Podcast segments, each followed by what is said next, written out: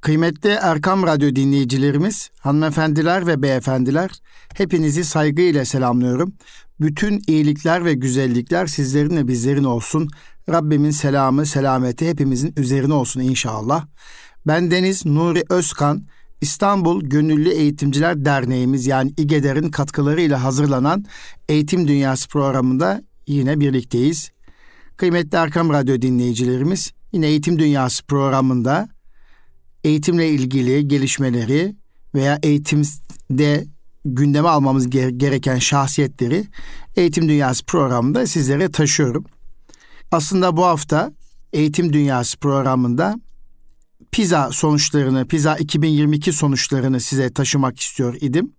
Lakin içinde bulunduğumuz ay Aralık ayı hem Mevlana Hazretlerini anma e, etkinliklerin yoğun bir şekilde yapıldığı bir ay olması münasebetiyle hem de İstiklal Marşımızın yazarı Mehmet Akif Ersoy'un vefatının yıl dönümü olması münasebetiyle bugün Eğitim Dünyası programında önce Mehmet Akif Ersoy'un e, kişilik özellikleri ve eğitim camiası tarafından sınıflara taşınması gerektiği, sınıflarda Mehmet Akif'in hayatı ve kişilik özelliklerinin e, anlatılması gerektiğine inandığım için ve evimizde de çocuklarımıza Mehmet Akif Ersoy'u ve kişilik özelliklerini evimizde çocuklarımıza anlatmamız gerektiğine inandığım için ve Mevlana Hazretlerinden sözler ve deyişlerle sohbette yapıyor olmamıza inandığım için bu iki şahsiyeti e, dilimin döndüğü kadar 40 dakikalık süre içerisinde paylaşıyor olacağım. Evet hepimizin bildiği gibi Mehmet Akif Ersoy 27 Aralık 1936 tarihinde vefat etmiştir. Cenab-ı Hak mekanını cennet eylesin. İstiklal Marşımızın yazarıdır. Her yıl Aralık ayı geldiği zaman ülkemizde Mehmet Akif Ersoy'u anma etkinlikleri yapılır. 12 Mart tarihinde de İstiklal Marşı'nın kabul yıl dönümü olması münasebetiyle de İstiklal Marşı yılı olarak veya İstiklal Marşı anma e, etkinlikleri yapılır. 4-5 senedir de Mehmet Akif Ersoy ve İstiklal Marşı ile ilgili iki program birleştirilmek suretiyle Mart ayı içerisine alındığını biliyoruz. Yani eğitim camiası, eğitimciler Mehmet Akif Ersoy'u ve İstiklal Marşı'nı ve bunun arka plandaki hikayeyi bir e, hafta olarak Mart ayı içerisinde yapıyor, gerçekleştiriyor. Bununla birlikte Aralık ayının son haftası Mehmet Akif Ersoy'un da vefat yıl dönümü olması münasebetiyle de her ne kadar eğitim programımız içerisinde bu iki tema, iki başlık Mart ayına ertelenmiş olsa da e, Mehmet Akif Ersoy'un kişilik özelliklerini Eğitim Dünyası programında taşıma isteği oluştu bende. Zaman kalırsa da inşallah Mevlana Hazretleri ile ilgili e, birkaç sözde e, ifade etmek istiyorum.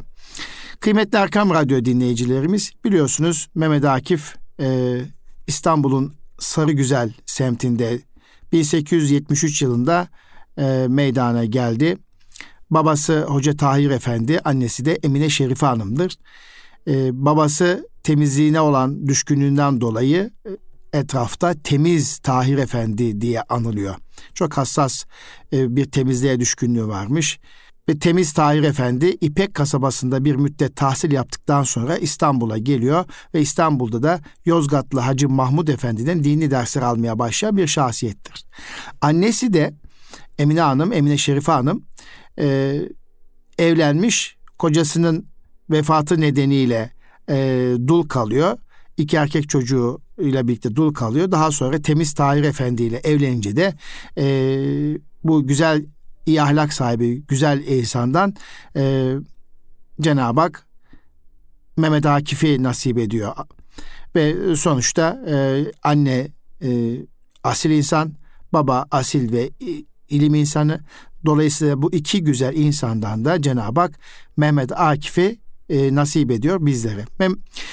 Şimdi e, Temiz Tahir Efendi dediğimiz Mehmet Akif'in babası okur yazar ve e, e, ehli iman sahibi, tarikat sahibi bir adamdı ve ilim dersleri, e, fıkıh dersleri, dini e, tahsil alıyordu. Ve aynı zamanda İstanbul'da da Şeyh Feyzullah Efendi'den ders aldığı gibi bu şeyhin de çömezi niteliğindeydi adeta. Tahir Efendi bu yeni doğan Emine Hanım'dan doğan bu çocuğa Ebced hesabı ile Ragif, Ragıf adını koyuyor. Lakin daha çok babasının verdiği bu attan çok Mehmet Akif Akif e, olarak anılıyor. E, daha sonra Tahir Efendi'den e, bir de e, kızı oluyor. Tahir Efendi daha sonra bir de kızı oluyor. O kızının ismi de Nuriye e, adını veriyor. Ve e, sonuçta Mehmet Akif e, bu iki güzel insandan dünyaya gelmiş e, şahsiyetiyle, kişiliğiyle, çalışkanlığıyla e, ülkemizin çok değerli bilim insanlarından biridir. Tabii Mehmet Akif'in olgunlaşmasında babası ilim insanı olduğu için babasının çok tesiri vardır. Arapçayı ve dine ait eserleri Mehmet Akif hep babasından öğrenmiştir. Baba oğlu ile birlikte camiye giderken yolda ona bilmediği lügatları ezberletmiş, dine temas eder bir takım bilgiler vermiştir. Bu yüzden Mehmet Akif babası için o benim hem babam hem de hocamdır. Ben hayatta ne öğrendiysem ondan öğrendim demiştir. Babasından aldığı bu derslerden başka Mehmet Akif, Fatih Baş İmamı Arap Hoca ile birlikte Kur'an ezberlemekte ve ondan da bu sahada e, dersler aldığını hepimiz biliyoruz. Rüştiye'ye devam ettiği sıralarda Fatih Camii'nde Selanikli Esat Dede'den Acemce dersler almaya başlamıştır. Arapça derslerini de yine Halis Efendi'den aldığını e, görüyoruz. Mehmet Akif Fatih Rüştiyesini bitirmiş ve Mülkiye Mektebi'nin idadi kısmına yazılmıştır. Burada da 3 yıl okuyarak şehadetnamesini yani bugünkü ifadeyle diplomasını alan Mehmet Akif bu sefer mülkiyenin yüksek kısmına devam etmiştir. 1887 yılında babası Temiz Tahir Efendi hayata gözlerini yummuştur. Yani kaç yaşında hayata gözlerini yummuş. 1873 yılında e, doğduğuna göre 14 yaşındayken Mehmet Akif 14 yaşındayken babası e, Temiz Tahir Efendi olarak e, bilinen kişi e, gözlerini hayata gözlerini yummuş e, ve daha sonra da Mehmet Akif e, babasının vefatından sonra da yaşadığı evde bir yangın çıkınca da o, o yangınla birlikte bayağı zor günler yaşamış bir çocuk Akif olarak. Akif artık gündüzlü olarak bir mektebe devam edemeyecek durumda olduğu için de yatılı e, mekteplere e, katılmak zorunda kalıyor ki yatılı mekteplerde e, o dönemlerde 1887 yıllarda çok fazla yaygın değildi ve e, Halkalı'daki Sivil Baytar Mektebi'ne yatılı talep olarak kaydoluyor ve bu şekliyle e, barınma mağduriyeti de giderilmiş oluyor. 1888 senesinde girdiği bu Baytar Mektebi'nde yani şimdiki adıyla Veteriner Mektebi'nde Mehmet Akif şu anda Sabahattin Zaim Üniversitesi'nin Halkalı kampüsünü olduğu yer kıymetli Erkam Radyo dinleyicilerimiz. Burası Mehmet Akif Ersoy'un da okuduğu Veteriner Mektebi. O dönemin Veteriner Mektebi Baytar Mektebi. Mehmet Akif 1888 senesinde girdiği Baytar Mektebi'nde başarı ile sınıfları geçiyor zeki bir çocuk, çalışkan bir çocuk tabii ki. Ailesinin kendisine muhtaç olduğunu ve bir an evvel hayata atılması lazım geldiğini düşünen Mehmet Akif ciddi anlamda çalışıyor, çaba gösteriyor ve bütün gayretlerini derslerine veriyor. Ve Baytar Mektebi'ni birinci sınıf mevcudu 19 kişi olduğu o dönemde e, büyük bir başarı elde ediyor ve sınıf birincisi oluyor. E, daha doğrusu aslında okul birincisi oluyor. Bu sıralarda Orman Mektebi talebelerinden Ispartalı Hakkı'nın ısrarıyla Fransızca dersleri almaya başlıyor. Baytar İbrahim Bey ona Fransızca dersler veriyor. Mehmet Akif hayatının sonuna kadar Baytar İbrahim Bey'in bu iyiliğini unutmamış ve benim sebebi hayatım odur sözleriyle İbrahim Bey'i de hürmetle her zaman almıştır. Baytar Mektebi'nde 1891 yılı Aralık ayında tez imtihanları başarıyla tamamlayınca ve oradan e, mezun oluyor. Ve 1993'te Baytar Mektebi'ndeki diplomasını alan Mehmet Akif e, yine başarılı bir şekilde mezun olduktan sonra da çalışma hayatına e, başlıyor. Baytar Mektebi'ni bitirdiği yıl yani 1893'te Tophane-i Amire veznedarı Emin Bey'in kızı İsmet Hanım'la evlenmiş ve Mehmet Akif'in e, de e, İsmet Hanım'dan iki kızı ile dört oğlu dünyaya gelmiştir. İşte Mehmet Akif, çocuk Mehmet Akif e, dediğimiz zaman böyle anıyoruz. Ama bizim için Mehmet Akif'in önemli olan kişilik özelliği e, çok önemli. E, bir eğitim camiası için oldukça ve diğer özelliklerini bugün dilim döndüğü kadarıyla bahsetmek istiyorum. Mehmet Akif tabii e, evliliğini gerçekleştiriyor ve hayata başlıyor ama e, 38 yaşında e, iken yayımladığı bir eseri var. Safahat bağımsız bir edebi kişiliğin ürünü 1911'de 38 yaşındayken Mehmet Akif Safahat eserini yayınlıyor. Bununla birlikte kitabın Tevfik Fikret'ten izler taşıdığını hepimiz görüyoruz. Fransız romantiklerinden Lamartine'yi Fuzuli kadar, Alexandra Dumas'ı Filsi Sadi kadar seviyor ve bütün bu sanatçıların uğraşı alanlarına giren manzum hikaye biçimini kendisi için en geçerli yazı olarak seçiyor ve ortaya çok güzel eserler bırakabiliyor. Ve sahip olduğu köklü edebiyat e, kaygusu onun yalın kat bir manzumeci değil, bilinçle işlenmiş ve gelişmeye açık bir şiir türünün öncüsü olmasını sağlamış ve bugün Mehmet Akif Ersoy'un e, harika eseri olan e, Safahat'ı da gençlerimize, çocuklarımıza dilimizin döndüğü kadar anlatmak için gayret gösteriyoruz. Tabii Mehmet Akif Ersoy'un geleneksel edebiyattan olduğu kadar Batı kültürünün değerleriyle etkileşimi e, kabul etmek lazım. Doğudan ve batıya e, öykülenmeye şiddetle karşı çıkıyor. Çünkü her edebiyatın doğduğu toprağa bağlı olmakla canlılık kazanabileceği ve belli bir işlevi yerine getirmedikçe değer taşımayacağı görüşünde. Bundan dolayı Mehmet Akif'in ortaya koyduğu eserler de bizim coğrafyamızın, e, gönül coğrafyamızın izlerini ciddi anlamda taşıyor. Ve e, eserleri e, edebiyatı halktan uzak düşmemesi için e, yazıyor. Yani halktan uzak düştüğü zaman da eserin bayağılaştığına inanan bir şahsiyet Mehmet Akif Ersoy. E, yine şiirleri e, o dönemin durumunu, vehametini ortaya koyacak şeklinde güçlü ifadelerle yazıyor e, şairin nazım diline bu dilin özgül niteliğini bozmaksızın elverişli olduğu gelişmeyi kazandırması, aruz vezni yumuşatmayı başarmasıyla mümkün olduğunu hepimiz biliyoruz. Ve Mehmet Akif'in Sırat-ı Müstakim ve onun devamı olan Sebilü Reşat mecmuasında çıkan 100 kadar muhtelif makalesi 50 kadar tercümesi ve şiirleri var. Fakat Akif günümüzün hatta Türk tarihinin en önde gelen destan şairlerinden biridir. Şiirleri edebiyat tarihimizde gerçekten oldukça önem taşıyor Mehmet Akif'in. E, ve Mehmet Akif ahlaksız edebiyata düşmandır. Samimiyetsiz, sahte ve taklitçi olanları asla e, kabul etmemiştir. Şiirlerinde halk deyimleri, atasözleri, halk kelimeleri bol bol yer alır.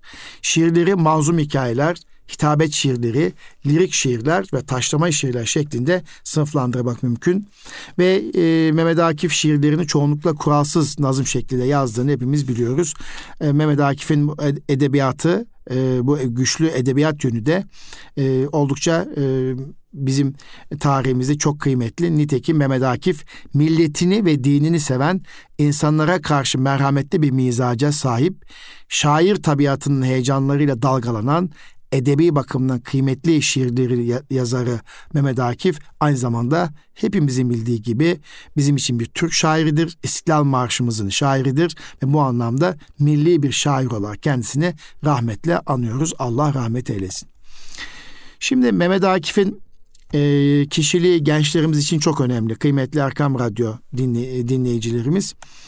Bu anlamda okullarımızda Mehmet Akif'i anlatırken kişilik özellikleriyle çocuklarımızın tanıyor olması gerekir. Çünkü tarihimizdeki bilim insanları, edebi şahsiyetler e, kahramanlarımızın e, kişilik özelliklerini çocuklarımıza anlatabildiğimizde, gençlerimize yaşatabildiğimizde, aktarabildiğimizde rol model olması bakımından bir anlam ifade edeceğini düşünüyorum.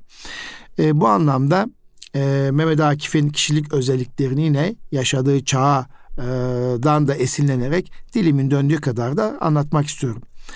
Mehmet Akif yaşamı boyunca asrı olmamakla, çağının gerçeğini kavrayamamakla itham edilmiş bir şahsiyettir. Bunu büyük bir tevekkül ve sabırla karşılıyor. Hakkındaki kanaati değiştirmek için düşünce ve yaşam biçiminde hiçbir değişiklik yapmayı düşünmüyordu. Yani bunu aslında günlük hayatta bazen çok yaşarız. Bugünlerde de buna benzer ithamlarla karşı karşıya kalabiliyoruz. Bazen çağı yakalayamadığımız, kavrayamadığımız veya gerilerde kalındığı ilgili maalesef insan sanki sürekli değişmek zorunda olmasını hissettirecek şekliyle bazen insanların üzerine gidiliyor. Çağı kavramak, çağı kavrayabilmek için bazen tavizkar olmak gerektiğiyle ilgili vurgular yapılıyor. Evet Mehmet Akif e, döneminde de e, içinde yaşadığı çağı veya uyum sağlayamamış ve çağın gerçeğini kavrayamamış bir kişilik olarak e, anan çevrelere karşı da çok büyük tevekkül ve sabır gösteriyor. Ve buna bağlı olarak da düşünce ve yaşam biçiminde değişiklik yapmayan önemli şahsiyetlerimizden bir tanesi. Öldüğünde Cenab Şahabettin Akif için şu manada asri değildir ki rink cehal ve vaziyeti içinde uzak mazilerin temizliğini taşır. Hatta bir görüşe göre Akif'i edebiyat bakımından da asrı görmeyebiliriz. Öyle ya her devrin bazı belagat, bazı fesahat hastalıkları vardır ki ona tutulanlar bir müddet bunun farkına varamazlar. Bu geçici kelime ve mana salgınlarının son 50 senede edebiyatımız türlü musaplarını düşkün gösterdiği halde Akif'in eserleri tabiat vergisi olarak garip bir muafiyet sayesinde onların hepsinden masun yani dokunulmamış ve tamamıyla tendürüst kaldı diyor Cenab Şahabettin. Akif'in eleştirel medeniyet anlayışı gerçekte İslam'ın tarif ettiği dürüst ve ahlaki düzen dışına çıkan yaşam biçimiydi. Çünkü Akif İslam'ın dışına çıkan o, o düzeni, ahlaki düzeni kabul etmiyordu zaten.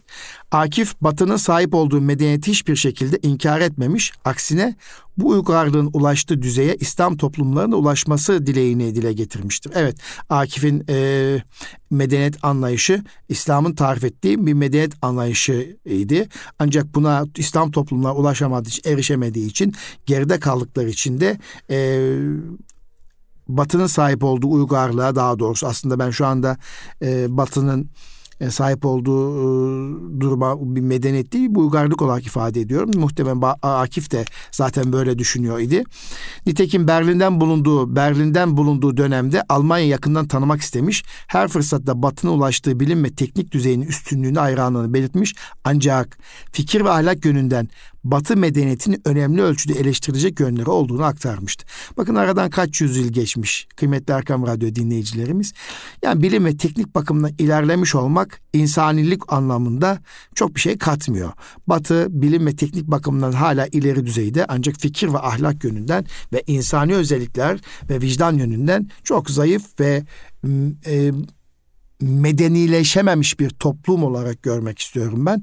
Bunun kanıtını defaatlerce gördük. 1992-1995 yılları, 96 yılları arasında başlayan e, o gerçekleşen Bosna Hersek Savaşı'nda da gördük. Bugün Filistin-İsrail Savaşı'nda da görüyoruz. Maalesef bilim ve teknik düzeyin yüksek olmuş olmak, hayranlık oluşturacak kadar e, gelişmiş olmak e, yeterli değil günümüzde. insani ve vicdani ahlaki yönden gelişmiş olabilmek. İşte o zaman uygarlığınızı medeniyete dönüştürüyorsunuz. Bence Batı hala bir uygar olabilir ama asla medeni bir toplum değil. Bugün de hala bunu görüyoruz. Filistin-İsrail Savaşı'nda da bunu ayırt edebiliyoruz. Evet Mehmet Akif'in e, Berlin seyahati ilginç bir öyküyle başlıyor kıymetli Erkam Radyo dinleyicilerimiz. 1915 yılı ortalarına doğru savaşta müttefikimiz olan Almanya savaş sırasında İngiliz, Fransız ve Rus ordularından aldığı esirler arasında Müslümanlar olduğunu fark etti. Bu esirleri ayrı kamplarda topladı. Bu kamptaki Müslüman esirlere iyi muamele ediliyordu. Hatta Müslüman esirlerin ibadet etmesi için çok kısa sürede bir cami bile inşa edilmişti. Heyhat, nereden nereye gidiyor toplum? Bakın, esirlere muamele biçimimize bakın. Almanlar Müslümanların lideri olan Osmanlılara bu esirlere karşı takındıkları tavrı göstermek için bir heyet davet etti. Böylece Osmanlı halifesi yeryüzündeki bütün Müslümanları koruyan ve onların haklarını savunan manzara içinde takdim edilecekti. Halifenin en kötü koşullarda bile Müslümanlarla birlikte olduğunu gösteren bu manzaranın yaşatılması için Berlin'e bir heyet gönderilmekteydi. Berlin'e gidecek olan heyet o zaman Osmanlı'nın haber alma ve casusluk örgütü olan Teşkilat-ı Mahsusa tarafından seçiliyordu. Bu örgüt Berlin'e gidecek heyete Akif'in de katılmasını İttihat Terakki hükümetinden istedi. İttihat Terakki bu heyetin başkanlığına Akif'i getirdi. Akif'in İttihat Terakki macerası da ilginç bir gelişme gösterdi bu, bu anlamda. İkinci meşruiyetin ilanından dört gün sonra Akif, Cemiyeti Mukaddese denilen İttihat Terakki'ye katıldı. Kandilli Rasathanesi Müdürü Fatih Gökmen Hoca, Akif'i Kutsal Dernek denilen İttihat-ı Terakki'ye götürmüş ve ünlü katılma töreninden geçirerek üye yapmak istemişti. Fatin Hoca katılma törenini bizzat yönetmişti. Kurallara göre İttihat ve Terakki hakkında bilgi verildikten sonra sırların korunması ve emirlerin yerine getirilmesi için gerekli yeminin yapılmasına sıra gelmişti. Kurala göre cemiyete katılacak kişi silaha ve Kur'an'a basarak yemin edecekti. Akif yemin metninde bulunan cemiyetin bütün emirlerine kayıtsız şartsız uyacağım hükmüne itiraz etti. Ben ancak akla ve vicdana uygun olan emirlere uyarım, mutlak söz veremem diyerek reddetmişti. Bir rivayete göre bu itirazdan sonra İttihat Terakki Cemiyeti'ne girecek olanlara yemin artık Akif'in teklif ettiği şekilde yapılmaktaydı. Akif, Berlin gezisi sırasında gözlediklerini Berlin Hatıralar isimli şiirinde anlatır. Bu şiir Akif'in en uzun şiirlerinden biridir. 796 beyttir kıymetli Erkam Radyo dinleyicilerimiz. Bu şiirde Berlin'de ve İstanbul'da gözlediklerinin bir karşılaştırmasını yapar. Berlin'de ve İstanbul'da otelleri, trenleri, sokakları karşılıklı olarak aktarır. Aktardıkları çoğu kere basit gözlemler değil, o gözlemlerde görünen dünya görüşü ve hayat felsefesidir. Nitekim Mart 1915 yılında yazdığı Berlin Hatıralar isimli şiirinin bir yerinde Tevfik Fikret'in 1905 yılında yazmış olduğu tarihi kadim şiirine cevap vererek 10 yıldır sakladığı kızgınlığını da açığa vurmuştu. Ancak Birinci Dünya Savaşı sırasında düşman ordularını işgal ettiği Türk topraklarında halka yaptıkları zulmü görünce Batı'nın bu vahşetini de en ağır dille eleştirmiş ve Batı'yı medeniyetin beşiği gibi görenlere en sert lisan ile hücum etmişti.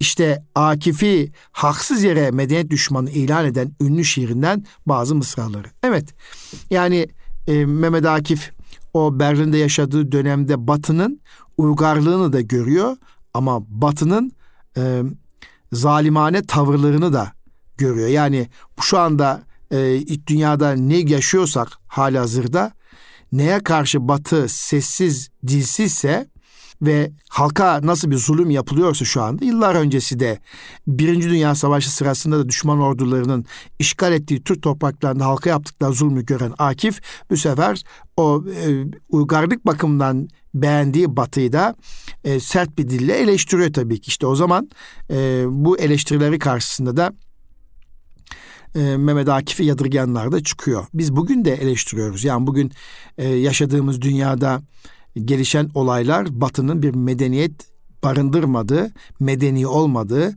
dünyanın en barbar e, yönetim biçiminin batıda yer aldığını, insanların merhamet duygularının yoksun olduğunu görüyoruz. Tabii hakları halklarını tercih ediyoruz. E, bunun dışına çıkartıyorum. Çünkü çok şükür ki Filistin İsrail Savaşı'nda e, Gazze'deki mağduriyeti ve çocuk ölümlerini, kadın ölümlerini gören Batı'nın sessiz çoğunluğu halkları tepki gösteriyor. Ama ülke bazında işte Birleşmiş Milletler'deki oylamada e, yine hala kararsız kalan veya hayır oyu veren, oradaki barışa ateşkesi hayır oyu veren batılı devletler var. Birleşmiş Milletler Güvenlik Konseyi'nde dünyanın en büyük terörist devleti Amerikan Birleşik Devletleri'nin hayır cevabını hepimiz biliyoruz.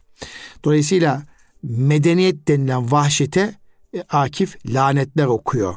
Ve diyor ki medeniyet denilen vahşete lanetler eder, nice yekpare kesilmiş de sırıtmış dişler. Bakmayın hem tükürün çehreyi murdarımıza, tükürün belki biraz duygu gelir ağrımıza. Tükürün cepheyi lakaydına şarkın tükürün, kuşkulansın görelim gayreti halkın tükürün. Tükürün milleti alçakça vuran darbelere, tükürün onlara alkış dağıtan kahbelere. Tükürün ehli salibin hayasız yüzüne, tükürün onların asla güvenilmez sözüne. Medeniyet denilen maskara mahluku görün. Tükürün maskeli vicdanına asrın, tükürün. Hele ilanı zamanında şu melun harbin bize efkarı umumiyesi lazım garbin. O da Allah'ı bırakmakla olur herzesini, halka iman gibi telkin ile diyenin sesini susturan aptalın idrakine bol bol tükürün diyor Mehmet Akif Ersoy. Bence bugün işte Batı özentisi içerisinde yetişen, Batı'ya hayranlık duyan e, gençlerimizin e, Batı'nın Filistin-İsrail savaşı karşısında aldığı tavrı Bosna Hersek savaşında e, aldığı tavrı e, işte Afganistan'da yapılanlar ortada, Kuzey Irak'ta ve Irak'ta Amerikan Birleşik Devletleri güya demokrasi getireceğim diye girdi. Güya medeniyeti getirecekti ama onların medeniyet dedikleri e, demokrasi bir vahşet. Gerçekten bir vahşet. Mehmet Akif yıllar öncesi bunu görüyor ve diyor ki tükürün maskeli vicdanına asrın. Tükürün medeniyet denilen maskara mahluku görün tükürün maskeli vicdanına asrın tükürün diyor. Evet bugün bence sosyal medyaya taşınması gereken bir söz Mehmet Akif'i rahmetli anıyoruz. Allah razı olsun çok etkileyici e, bir e, mısra. Evet Mehmet Akif dönemin en ileri tekniğine sahip silah ve araçlarla Çanakkale'ye yüklenen düşman karşısında Türk askeri ölürsem şehidim kalırsam gazi iftarı ile çarpışıyordu elhamdülillah. Bugün Gazze'liler de böyle çarpışıyor. E, dünyanın en ileri tekniğine sahip e, ve dünyanın en gelişmiş devletlerini arkasına alan e, İsrail'le karşı Gazze'li mücahitler ölürsem şehidim, kalırsam gazi diyerek çalışıyor, çarpışıyorlar. Ama bunu e, kabul edemeyenler hala var. Bugün Gazze'nin yanında yer alamayanlar Türkiye'nin her bir toprağını bir bir işgal eden Fransızlara, İngilizlere, İtalyanlara, Yunanlara karşı milli mücadele ruhuyla bunları topraklarımızdan kovan yerli insanımıza, kendi insanımıza e, e, hakaret demektir. Çanakkale'de dişe diş, kana kan mücadele eden ve 250 bin şehit verdiğimiz Çanakkale'yi görmemek, anlamamak demektir. Bunu bir kez daha ifade etmek istiyorum. ve e, o Çanakkale'ye yüklenen düşman karşısında ölürsem şehidim kalırsam gazi iftiharıyla çarpışınca o emperyalist işgalci güçler geldikleri gibi gittiler. Zaferden sonra Başkumandan Vekili Enver Paşa, imparatorluğun en uzaktaki müfrezesine kadar Çanakkale zaferini müjdelemek için telgrafhaneye koşmuş, tek tek kumandanları telgraf başına çağırmıştı. Enver Paşa, Teşkilat-ı Mahsusa Reisi Kuşçubaş Eşref Bey'i aradı. Eşref Bey, Anadolu Bağdat Demiryolu hattının son durağı olan El Muazzam istasyonundaydı. Telsi başında bizzat şu telgrafı yazdırdı. Çanakkale Savaşı'nda ordumuz muzaffer oldu. Düşman mağlup, mahcup ve mecruh olarak çekiliyor. İnşallah bugün de Gazze'den böyle bir muzaffer haberini duyacağız. Allah'ın izniyle en tez zamanda duyacağız ve diyecekler ki İsrail ordusu çekiliyor. Gazze'liler muzaffer oldu mücahitler. İsrail ordusu arkasındaki batı uygarlığı mağlup, mahcup ve yaralı bir şekilde çekiliyor, defolup gidiyorlar diye inşallah bu müjdeli haberi bekliyoruz. Haber bütün yurtta mutluluk yarattı o günlerde. El Muazzam'daki sevinç muazzamdı. Orada bulunanlardan biri haberi duyunca kuşçubaşı Eşref Bey'in boynuna sarıldı ve hıçkıra hıçkıra ağlamaya başladı. Bu hıçkıran vatanperver, yüreğe yanık memleket evladının adı Mehmet Akif'ti. Mehmet Akif bütün vatan sevgisi ve meftun olduğu Türk istiklal ve hürriyet sevdasıyla yavaşça kalabalığın arasından sıyrıldı Gerisi kuşçubaşı Eşref Bey şöyle anlatıyor gerisini. Ay Bedir halindeydi. Çöl gecelerinin parlak yıldızlı semasını, zaferimizin şerefini aydınlatan ayın bu efsanevi ışıkları altında Mehmet Akif bu güneşi unutturacak kadar parlak çöl gecesinde sabahladı. İstasyon binasının arkasındaki hurmalığın içine çekildi. Sadece hışkırtlarını duyuyorduk. İçli, derin hıçkırıklar. İşte Çanakkale'ye layık o büyük destan bu hıçkırıklar içinde meydana geliyor. Ve o hıçkırıklar içerisinde Mehmet Akif şu mısraları yazıyor. Şu Boğaz Harbi nedir? Var mı ki dünyada eşi? en kesif orduların yükleniyor dördü beşi. Tepeden yol bırak, tepeden yol bularak geçmek için Marmara'ya, kaç donanmayla sarılmış ufacık bir karaya. Ne hayasızca teheşüt ki ufuklar kapalı. Nerede gösterdi vahşetle bu bir Avrupalı. Dedirir, yırtıcı, his yoksulu sırtlan kümesi, varsa gelmiş açılıp mahbesi yahut kafesi. Sabahleyin vazifesini tamamlamış fanilerin az kula nasip olan rahatlığıyla Mehmet Akif Ersoy Kuşçubaşı Eşref Bey'in yüzüne derin derin bakıyor ve diyor ki artık ölebilirim Eşref, ölebilirim, gözlerim açık gitmez diyor. Ya işte böyle bir vatansever Mehmet Akif. Bu vatansever duygulara her zaman ihtiyacımız var. Vatanımızın bir her bir toprağını, bir karış toprağını dahi düşünen, bunun için canını feda edecek elhamdülillah nesillerimiz var. İşte bugün Türkiye Cumhuriyeti'ne tehdit oluşturan, tehdit oluşturan Irak'ın kuzeyinde, Suriye'nin kuzeyindeki oluşumlara karşı can siparhane mücadele eden ordumuz var, askerimiz var ve bugün yine bağrımız yanık, şehidimiz var. Kıymetli Erkam Radyo dinleyicilerimiz Allah şehitlerimizi de rahmet eylesin. Gerçekten bugün de e, Kuzey Irak'ta şehit olan askerlerimiz var. Oradaki yüz yüze e, mücadelede. E, tabii e, Türk ordusu artık her türlü e, mücadeleyi üst düzeyde veriyor ve e, ciddi şekilde terör örgütü kan kaybetmiş durumda ama hedef şu bir tane daha terör terörist kalmayıncaya kadar sonuna kadar elhamdülillah mücadele edeceğiz. Parola bu. Evet kıymetli Erkam Radyo dinleyicilerimiz işte Mehmet Akif böyle bir vatansever duyguya sahipti. Çanakkale zaferi kazanınca da e, orada bir vatan sevgisine aşık Türk İstiklal Hürriyet Sevdası aşığı Mehmet Akif hurma ağaçları içerisinde şu boğaz harbi nedir diye başlayan kıtaları yazıyor.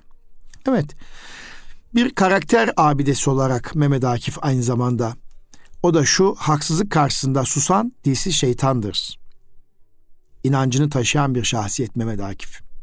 Haksızlığa tahammül ettiği ve hele yaltaklanarak menfaat peşinde koştuğu asla görülmemiştir. Haksızlığa, ta, haksızlığa tahammülü yoktur. Veteriner işleri müdür yardımcısı görevini üstlendiği yıllarda veteriner işleri müdürünün bir haksız karar ile azledilmesi üzerine görevinden istifa ediyor. Düşünebiliyor musunuz? Kendisi veteriner işleri müdür yardımcısı görevini yapıyor ama müdürünün haksız karar ile azledilmesi e, üzerine kendisi de görevinden istifa ediyor. Kendisine bu hareketinin sebebi sorulduğunda başkasına yapılan haksızlığa tahammül etmesinin mümkün olmadığını söylüyordu. Arkadaşıma yapılan haksızlık bana yapılmış demektir diye 20 yıllık memuriyetine tereddütsüzce veda etmiştir Mehmet Akif. Ya Evet bir karakter abidesi Mehmet Akif. Haksızlığa tahammülü olmayan bir Mehmet Akif. Üç buçuk soysuzun ardından zağırlık yapamam. Hele hak namına haksızlığa ölsem tapamam. Doğduğumdan beridir aşığım istiklale. Bana hiç tasmalık etmiş değil altın lale. Yumuşak baslı başlıysam kim demiş uysal koyunum. Kesilir belki fakat çekmeye gelmez boynum. Kanayan bir yara gördüm mü yanar ta ciğerim. Onu dindirmek için kamçı yerim, çifte yerim. Adam aldırma da geç git diyemem, aldırırım. Çiğnerim, çiğnerim, hakkı tutar, kaldırırım. Evet. Mehmet Akif'in haksızlığa karşı. İşte günümüzde de İsrail'in Gazze'ye, Filistin'e karşı yapmış olduğu zalimane tavrı karşısında bazılarının ne diyor olması hiç önemli değil. Burada insani, vicdani, ahlaki ve İslami bir duruşa ihtiyaç var. Mehmet Akif'te bakın veteriner işleri müdürünün haksız yere görevinden alındığını düşünerek 20 yıllık memuriyet hayatına tereddütsüz, tereddütsüzce veda ediyor. Ve şiirlerinde de üç buçuk soysuzun ardından zağırlık yapamam. Hele hak namına haksızlığa ölsem tapamam diyen bir şairimiz var.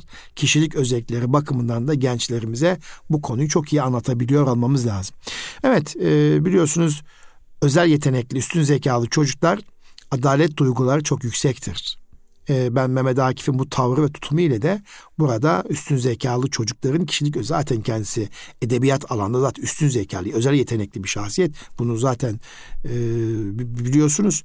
Yani bu buna yakışır bir tavır. Böyle çocuklara yakışır bir tavır. Böyle e, kişiliğe yakışır bir tavır. E, adalet duygusu yüksek düzeyde. Evet. Mehmet Akif aynı zamanda e, dostluk anlayışıyla da bize çok büyük dersler veriyor. Hiç kimse Akif'in verdiği sözden döndüğünü, hangi şartlarda olursa olsun sözünden bir sapma gösterdiğini görmemiştir. Yakın arkadaşı şair Mithat Cemal, görevinden istifa ettiği ilk günlerde ziyaret eder. Balkan Harbi'nin yaşandığı zor günlerde Akif, geçimini sağlayacak yeni bir iş bulmuş da değildir.'' Yakın dostlarından Mithat Cemal şöyle bu olayı anlatıyor.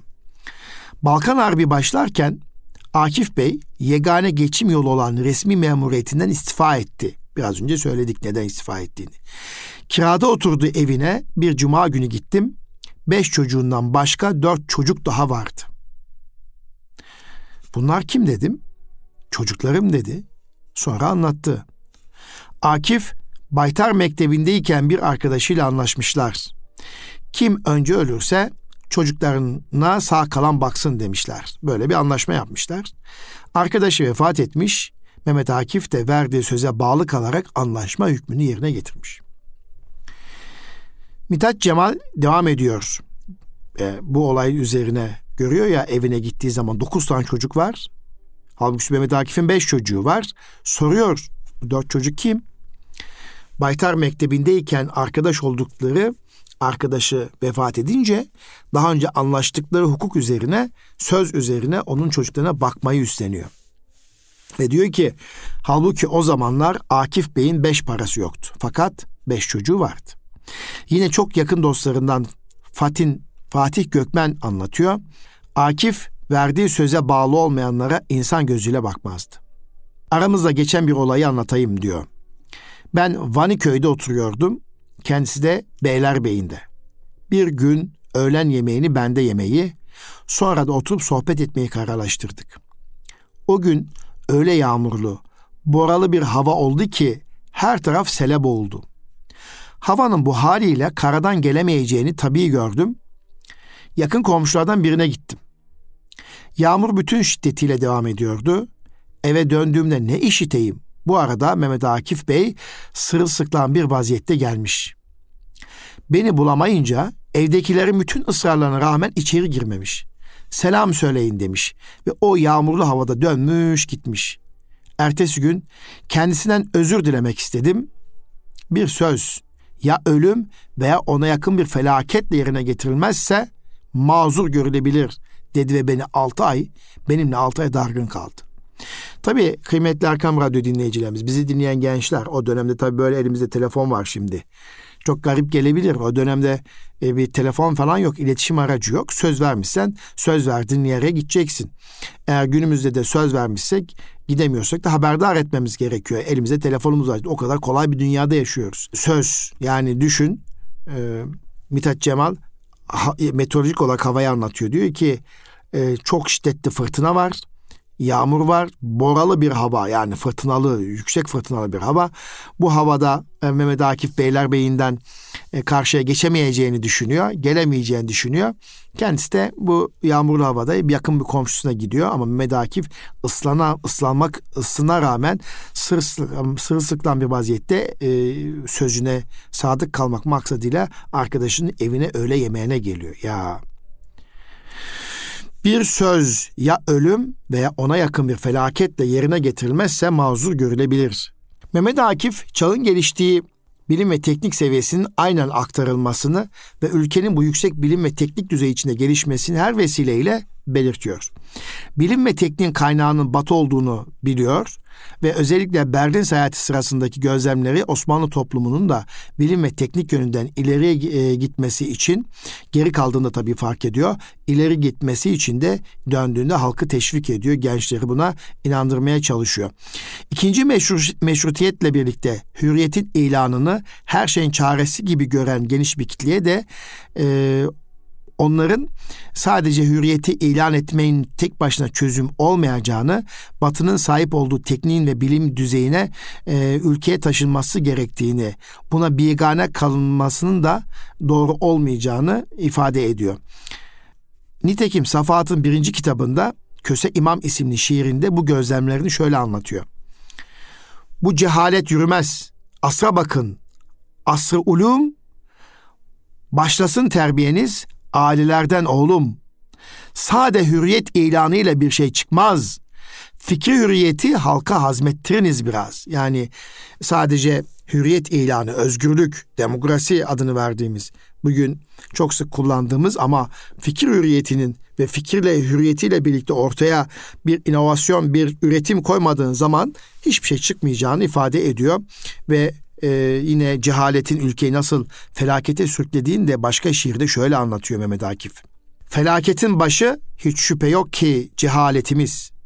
Bu derde çare bulunmaz. Ne olsa mektepsiz. Ne Kürt elifbayı sökmüş, ne Türk okur, ne Arap. Ne Çerkez'in ne Laz'ın var. Bakın elinde kitap. Hulasa milletin efradı bilgiden mahrum. Unutmayın şunu lakin Zaman zamanı ulum bilim zaman diyor. Zaman zamanı ulum diyor. Felaketin başı hiç şüphe yok ki cehalettir. Bugün de geçerli. Eğer biz okumayı, araştırmayı, incelemeyi bırakırsak, ilimden uz- uzak kalırız. Hangi zamanda olursak olalım, ilim ve bilim, ilmi her zaman takip etmek gerekiyor.